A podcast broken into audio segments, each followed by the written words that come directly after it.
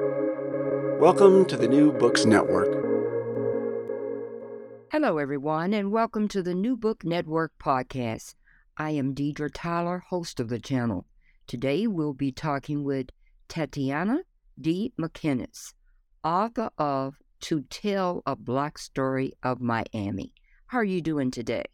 I'm doing well. Thank you so much for asking and for having me. Thank you. Can you start by telling us a little something about yourself and how you became interested in this project? Absolutely. So, I'm currently an instructor at the North Carolina School of Science and Math. Um, my background is in, in, in, English. So, my PhD is in English, which I earned in 2017 from Vanderbilt University. Um, and that was really the starting point for the book as it now exists. Um, I took, and I, I read a little bit about this in the introduction to the book. Um, I took several classes that, in my opinion, would have been, been really enriched if Miami had been represented within the curricula, and Miami was not represented. So I took um, Caribbean Studies, I took a Southern Studies class, um, and I took an Ideas of Black Culture class all in my first year of graduate school. Um, and in each of those classes, I was looking for Miami, which is my hometown. Um, so of course, I have that that personal bias. Um, but I really believe that some of our intellectual work could have been invigorated by taking Miami seriously. Um, and so that's what I committed to doing um, for you know the duration of working on the book, or I should say, the dissertation that turned into the manuscript that is now the book um, was my effort to take Miami seriously as a site of cultural critique. Well, tell us about your methodology in writing the book, the stories you used.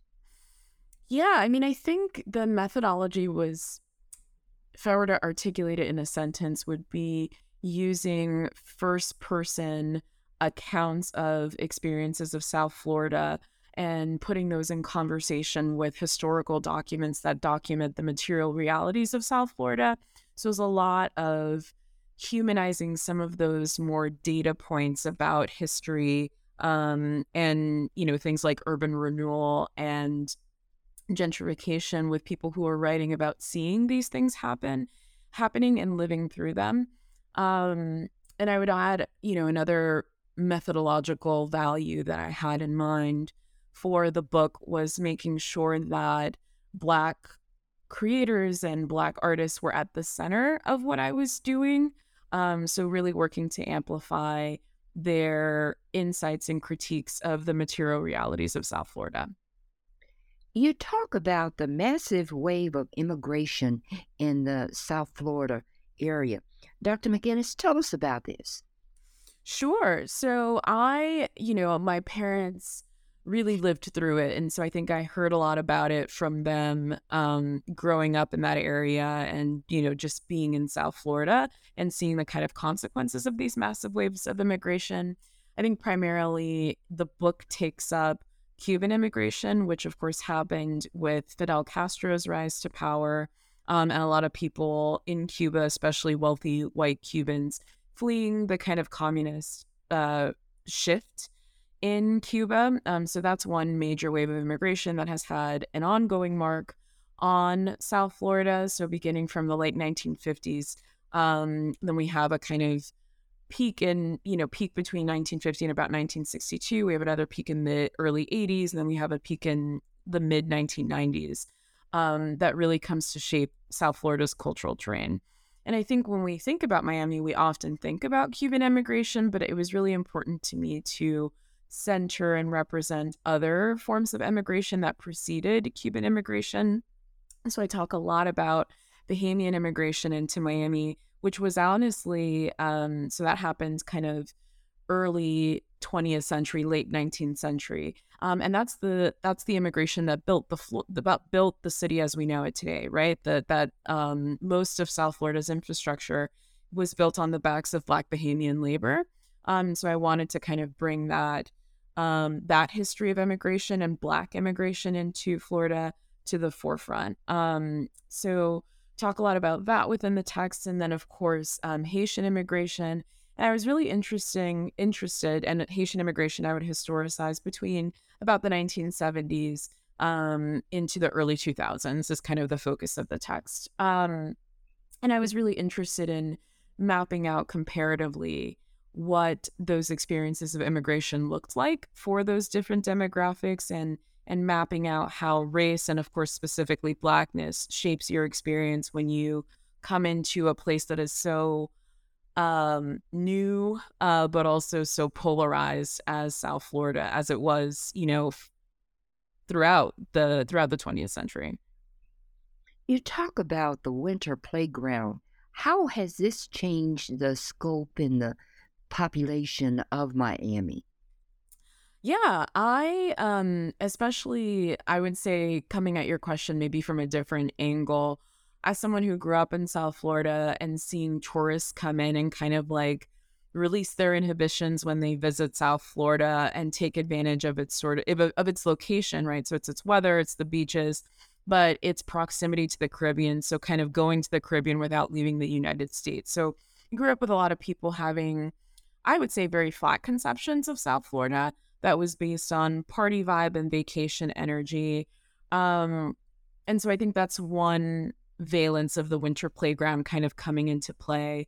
But I would also say it is a lot of the reason that emigres stay there, right? Um, is it is so culturally and um, in terms of climate similar to places in the Caribbean um, and other kind of port cities globally people make a home there. Um, and so that both has the sort of benefits of the cultural rich- richness of South Florida, which I have come to appreciate, especially after li- leaving there.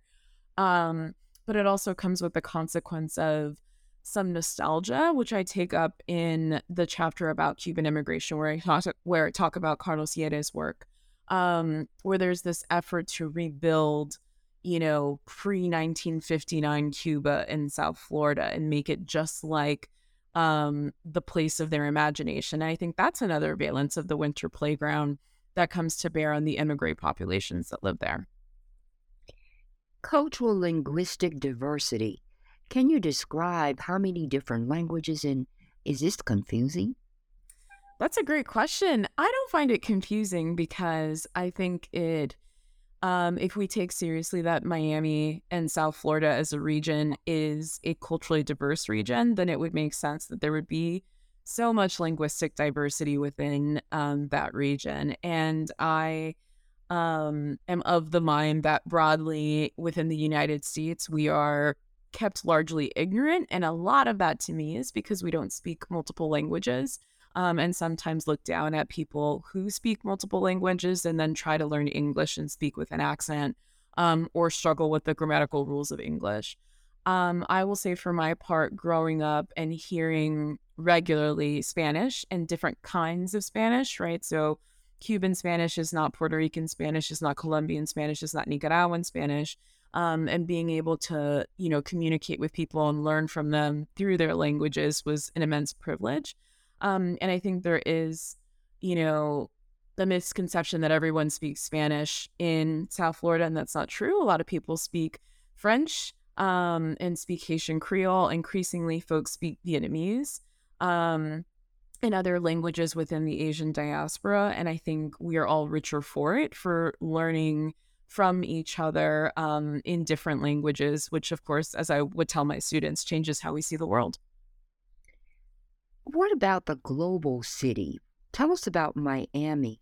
Uh, you talk about citizens born outside of the U.S. How is Miami a global city? I think Miami is a global city in several ways, right? I think if we're thinking um, in terms of commerce and, you know, the movement of goods, our proximity to Latin America means that we have quite literally products and things and material objects that circulate in South Florida that come from someplace else. I think we also, of course, have people who come from someplace else. It's a majority minority region, right? So a lot of people increasingly, I think at the time that the book was published, it's about 51% of people who live in South Florida were not born in the United States. So it's global in that capacity.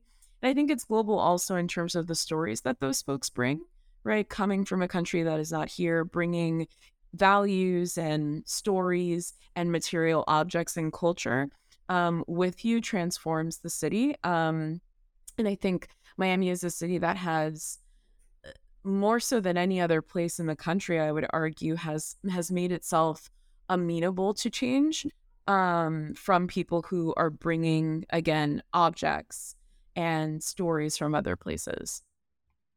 Well, talking about those stories, can you give us an example of one of the stories that really reflected Miami?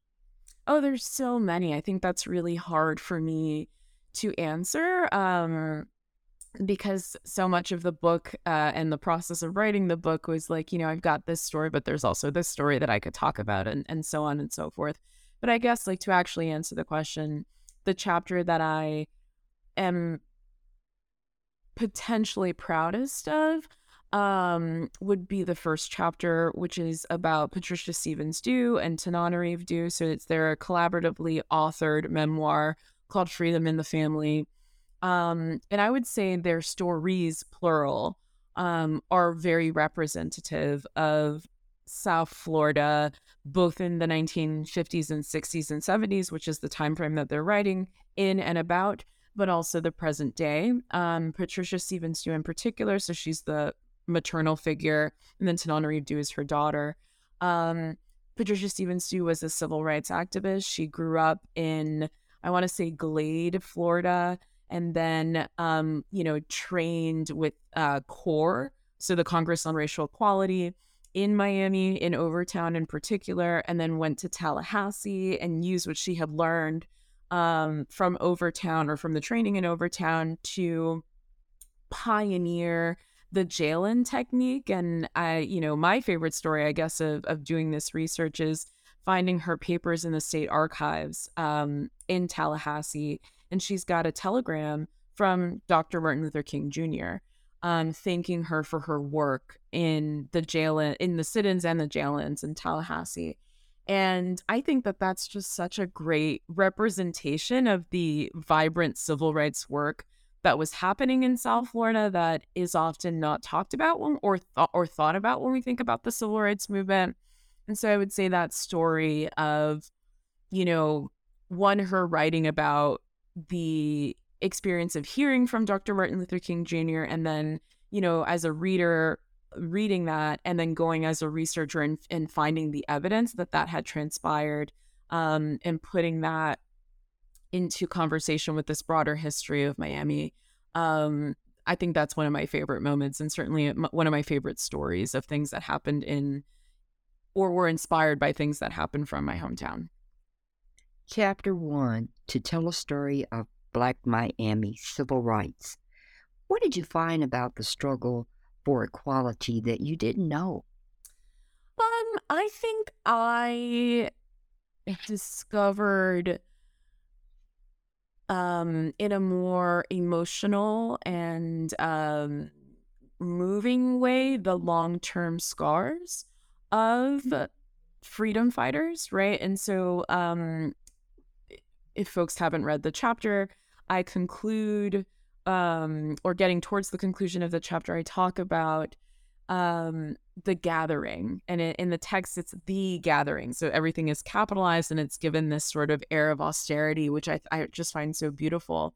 But it's actually so devastating because you've got folks, um, you know, older Black folks who are remembering their their work um, to create a more equitable world. Um, and the violence that they endured, right? And so people who are traumatized in terms of physical confrontations with the police or, and or other white supremacist groups. Um, you've got folks, and Patricia Stephens who has this gorgeous line of, you know, there are so many people who are not here, not because they are not with us in terms of being alive, but because they cannot bear the thought of revisiting such a painful part of their experiences and they weren't ready to talk about it. And so having it um, articulated that way within that text. And then again, going back to the archival research and seeing pictures of these folks at the gathering and, and seeing the brochures for the gathering just really added some emotional weight um, that I don't think I could have experienced in another way. So, less like information gathering or things that were new to me, but certainly an emotional experience that was very new to me in the course of doing my research. Chapter 2 The Anti Haitian. Tell us about the book you use or the articles Children of the Sea and Brother I'm Dying to describe their stories. What did you find out about that experience? Yeah, that's um so the second chapter anti-Haitian Hydra um was one of my favorite chapters. I think uh probably not supposed to say this, but it's certainly I think it's the strongest chapter within the book. Um and so I use Edwidge Danticat's Brother I'm Dying, um, which is another family memoir, her short story Children of the Sea, and then MJ Fievre's short story um, Sinkhole. That and I love all of them. Um, and you know, just like a brief kind of description. So Brother I'm Dying is about Edwidge Danticat and her father and her uncle, so her paternal uncle, and their experiences of trying to get out of Haiti and living in New York, but also living in Miami and kind of navigating that. And of course, her uncle um, ends up at Krome Detention Center um, in South Florida and dies there, um, or you know, is very becomes very unwell there in a sense of the hospital where he dies. Um, and then her short story, Children of the Sea, is um, during the you know violent era of Duvalier in Haiti where you know he weaponized the Tonton um, who just you know kind of created this regime of terror in Haiti and triggered lots of emigration. Um, and so it's written as an epistolary short story between two protagonists, the woman um, woman partner, female partner, I should say, who stays behind in Haiti, is imagining letters to her partner who is on a boat um, trying to get to Miami, and the boat sinks. Um, and so it's told in their um, perspective of these imagined conversations that this couple is having um, throughout diaspora and within the violence of, you know, Haitian, a Haitian dictatorship. Um, and I would say the the last story by Fievre is so um, distinct from the other ones because it's imagining a sinkhole in Little Haiti that um, quite literally sucks up a wealthy Haitian American man. Um, and the story is about gentrification and the erasure of Little Haiti. Um, and so my goal in putting all those texts together was to just sort of trace, you know, as the title suggests, how perpetual it is to experience anti-blackness and compounding that with an anti-Haitian sentiment um, that is both, you know, deeply, deeply Miami specific, but it's also nationally specific and globally specific. Um, and I would say, uh, in terms of like my biggest lesson for that chapter, um, understanding the violence of Krome Detention Center um, and what happens there and learning more about that site of violence, that would be my biggest takeaway. And so that would be um, lessons that I learned from Brother I'm Dying um, and lessons that I learned from trying to historicize that text and understand Krome Detention Center a little bit more. Chapter 3 Becoming Whiteness, Rejecting Blackness. You talk about the simulation routes that were available to lighter complected immigrants. Mm-hmm. Tell us more. Um, yeah, I think that chapter for me was one of the more difficult and challenging chapters to write because it is one of the only chapters, there's two within the book, that use whiteness and white supremacy and white people as a point of contrast to help us better understand what Black folks are experiencing um, diasporically. And I just learned about white supremacy's evolutionary capacity with that chapter and thinking about specifically Cuban, white Cuban emigres from late 1950s to early 1960s and the ease of access that they had to the resources in this country um, and how that compared to the, you know, utter and devastating anti Blackness that Carlos Moore experienced, which I outline within that chapter. And his experience of coming from poverty in Cuba to poverty in the United States as compared to wealth in Cuba, which is Carlos Eire's experience, to wealth in the United States.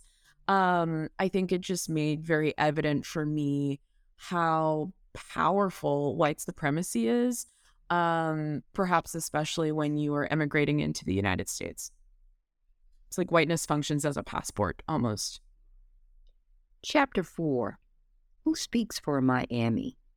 Talk about the images that are portrayed violence, drugs, and the demographics. How what's going on in chapter 4?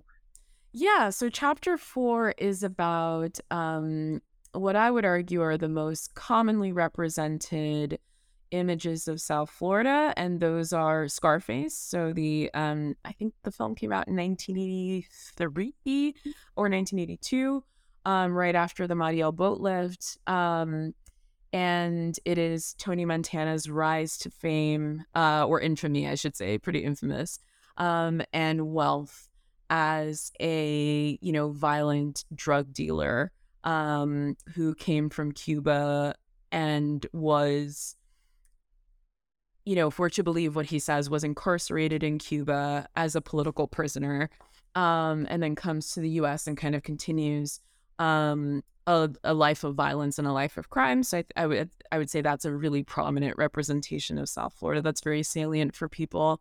And then Miami Vice. Um, and I do the series um, from the 1980s. I do not do the film remake.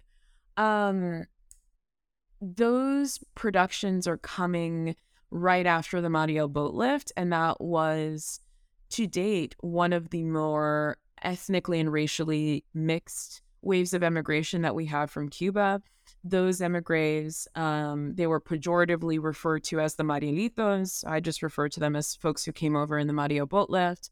Um, they were contrasted with earlier waves of immigration um, from Cuba, which were whiter, came from upper middle class, more professional, um, folks, more folks who spoke English um, in the late 1950s and 1960s. So that characterizes that wave of immigration.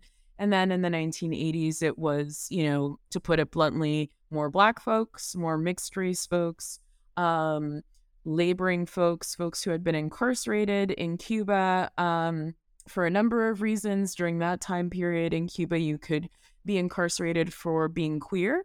Um, and so they you know from the jump that that wave of emigration was just lambasted in local media and you know my argument for the chapter is like white and it's mostly white you know producers and screenwriters and directors were obsessed um with you know the the overblown representation of this this group of emig- of emigres and they used um, you know, mostly white folks to white folks in brown face, uh, as is the case with Al Pacino, um, to represent their anxieties about this wave of immigration, um, but still make it sexy. Um, and so my kind of investment in that chapter is like the sort of violent fantasies that white folks conjured up about Miami during this time period because they were frankly scared of massive waves of immigration of Black and Brown people into this country.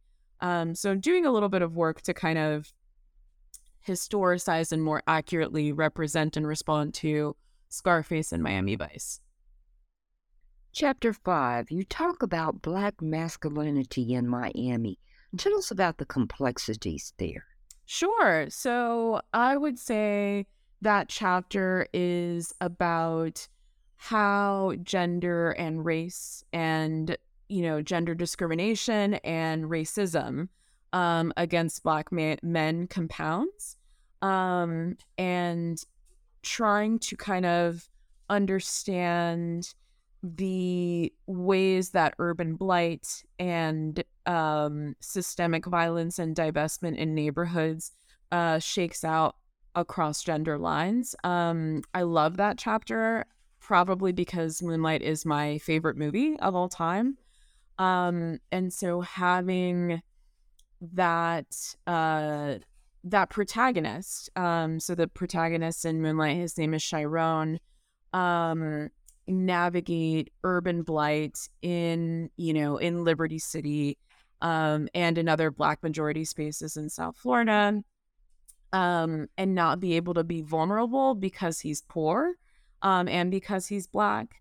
um, that was something that I was really interested in digging more into um, and thinking about how systemic things like uh, urban renewal or systemic things like gentrification or systemic things like redlining and segregation, how they come to bear on our personal, um, emotional, and intellectual development. And I think Chiron, as a protagonist, is such a great case study of that phenomenon and to have him as a fictional protagonist read alongside the very real experiences of the folks in Dawg Fight who were doing a sort of unsanctioned um, street fighting um, ring or uh, club or kind of organization. Um, so to have the kind of material experiences represented in that documentary alongside Moonlight um, to really trace this phenomena of Black men really only be- being given the option to fight um, or to engage in what is coded as criminal acts in order to survive.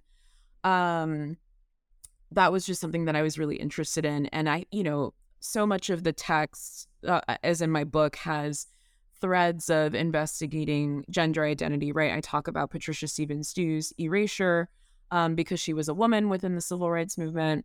Um, there's so much um, that I'm interested in in reproduction and the anti-Haitian Hydra.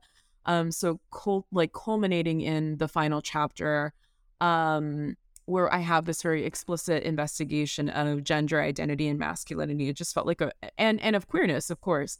Um, it just felt like a really great way to end the book, I should say, or partially end the book, at least the last chapter, not the coda. What did you learn about social class in doing this project? Oh, overall, I I think I learned a lot about my own positionality as someone who um, was born into the middle class and who grew up in South Florida, but I did not grow up in the neighborhoods that I write about, um, and really wanted to approach these neighborhoods with humility, even though I am Black, and take tremendous pride in being a Black person um, and growing up in the South as a Black person. That is tremendously important to me. And it is certainly a facet of my identity. I am not um, low income. I am not poor. I have not um, had the material divestment um be so visible in my pleasant in my in my in my pleasant i should say pleasant but in my everyday life and so I learned so much about the systems that subject people who look like me. And I learned about my own privilege um, in undertaking those investigations. And I also, um, you know, this is kind of tangential or just only indirectly answering the question, but I really learned a tremendous amount of gratitude to the storytellers um, that I take up who have endured and and and suffered and uh, lived through and survived and thrived in circumstances that I've been very privileged not to have to experience. Um, so I learned a lot about humility, um, and I learned a lot about the material world and how it impacts our social interactions. I'd say. In your opinion, do you think Miami is the future of America in terms of the diversity? 100%. Um, I would say that on my more optimistic days, I think Miami and South Florida are representative of a more diverse future. I unfortunately also think that they, um, that Florida generally as a state, but South Florida in particular, teaches us a lot about white backlash to diversity. Um, I think that, you know, with DeSantis, um, who's the current governor of South Florida and is on a campaign against critical race theory and Black studies in schools and just um, has really kind of advanced his platform on censorship and specifically censorship of Black and Brown voices within academia. Not even mentioning some of the other things that he's doing in Florida. And I think, you know, that other folks are doing across the South. I think that is very reflective to me of a future, um, a future where there is the potential for diversity and learning with and from each other uh, within and across our differences. um, and the virulent kind of backlash against um, that possibility. Um, and all of that to me is anchored within white supremacy. So I think it is, um, on my again on my optimistic days, it is diversity and potential community and equity and collaboration. And on my my negative and more pessimistic days, it is a reminder that you know there is still a white supremacist infrastructure that will shut that down, um, and usually on the state level. Well, what is the overall message you want the reader to leave with once they finish your book? I really appreciate that question. I would say I would like folks who are visiting Miami as tourists um, and as consumers of its winter playground reputation to look a little bit more closely um, and to travel and to take up space in Miami a bit more respectfully. I think, especially respectfully of the Black folks who built the city and continue to survive in it. Um, and, you know, if I were to answer that question with my students in mind, um, I would invite them and invite everybody to really sit with place. Um, wherever we are from is, you know, a combination of land and stories. And if we approach it as such, we stand to be hopefully more ethical and compassionate people. Well, I've taken up enough of your time. Can you tell the audience about the next project you'll be working on? Oh gosh, I am taking a break um, for now, but I do know that the next project is going to be about the AIDS crisis.